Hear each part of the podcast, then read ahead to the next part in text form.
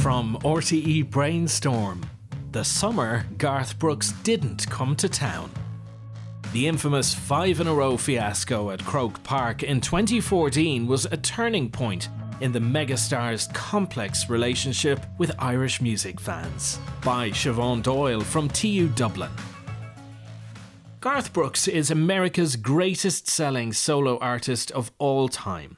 His unprecedented impact on country music transferred to Ireland, but with both positive and negative outcomes. Sure, he wrote a song titled Ireland and released it on a multi million selling album.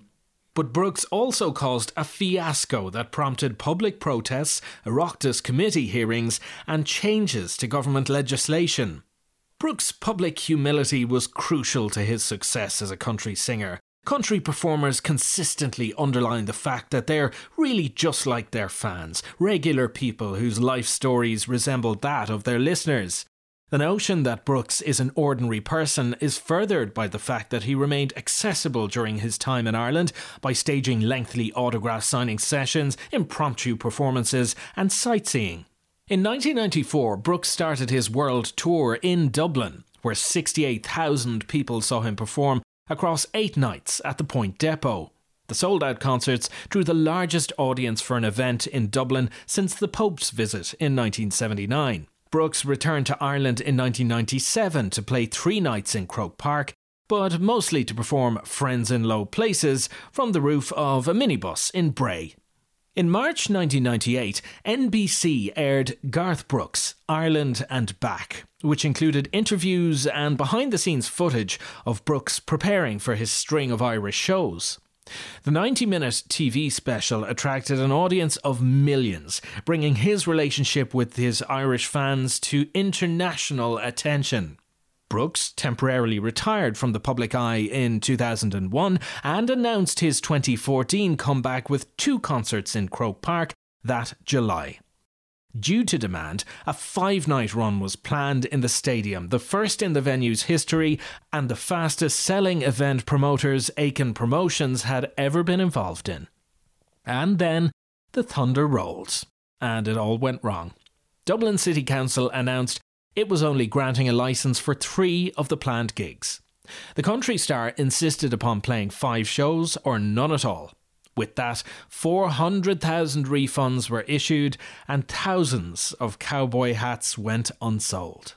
In a 2019 Netflix documentary, The Road I'm On, Brooks stated, I never wanted to be the guy that ever was in a controversial anything.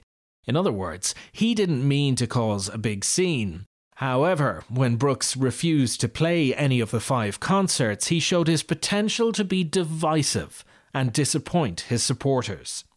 In doing so, the singer called into question the legitimacy of his previous public expressions of affection for Ireland and his Irish fans. Had he really been sincere in these expressions? By provoking such a question, Brooks cast doubt on his own previous affirmations of sincerity, an important value in the relationship between an artist and their fans. The combined purchasing power of committed Irish fans made Garth Brooks a megastar, an artist who broke industry records in selling concert tickets and albums in Ireland. But when Brooks refused to compromise on the five concerts as scheduled, these same thousands of fans rejected him.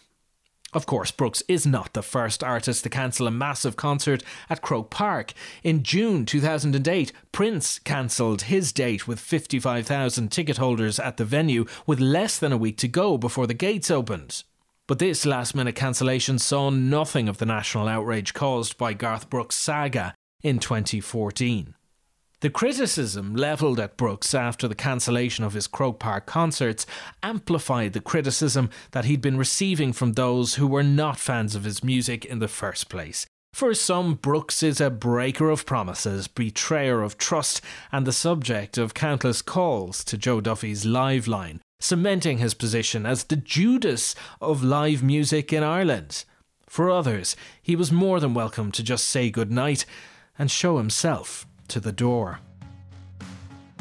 Based on a piece by Siobhan Doyle from TU Dublin. For RTE Brainstorm, I'm Paul Moriarty. Discover more at rte.ie forward slash brainstorm.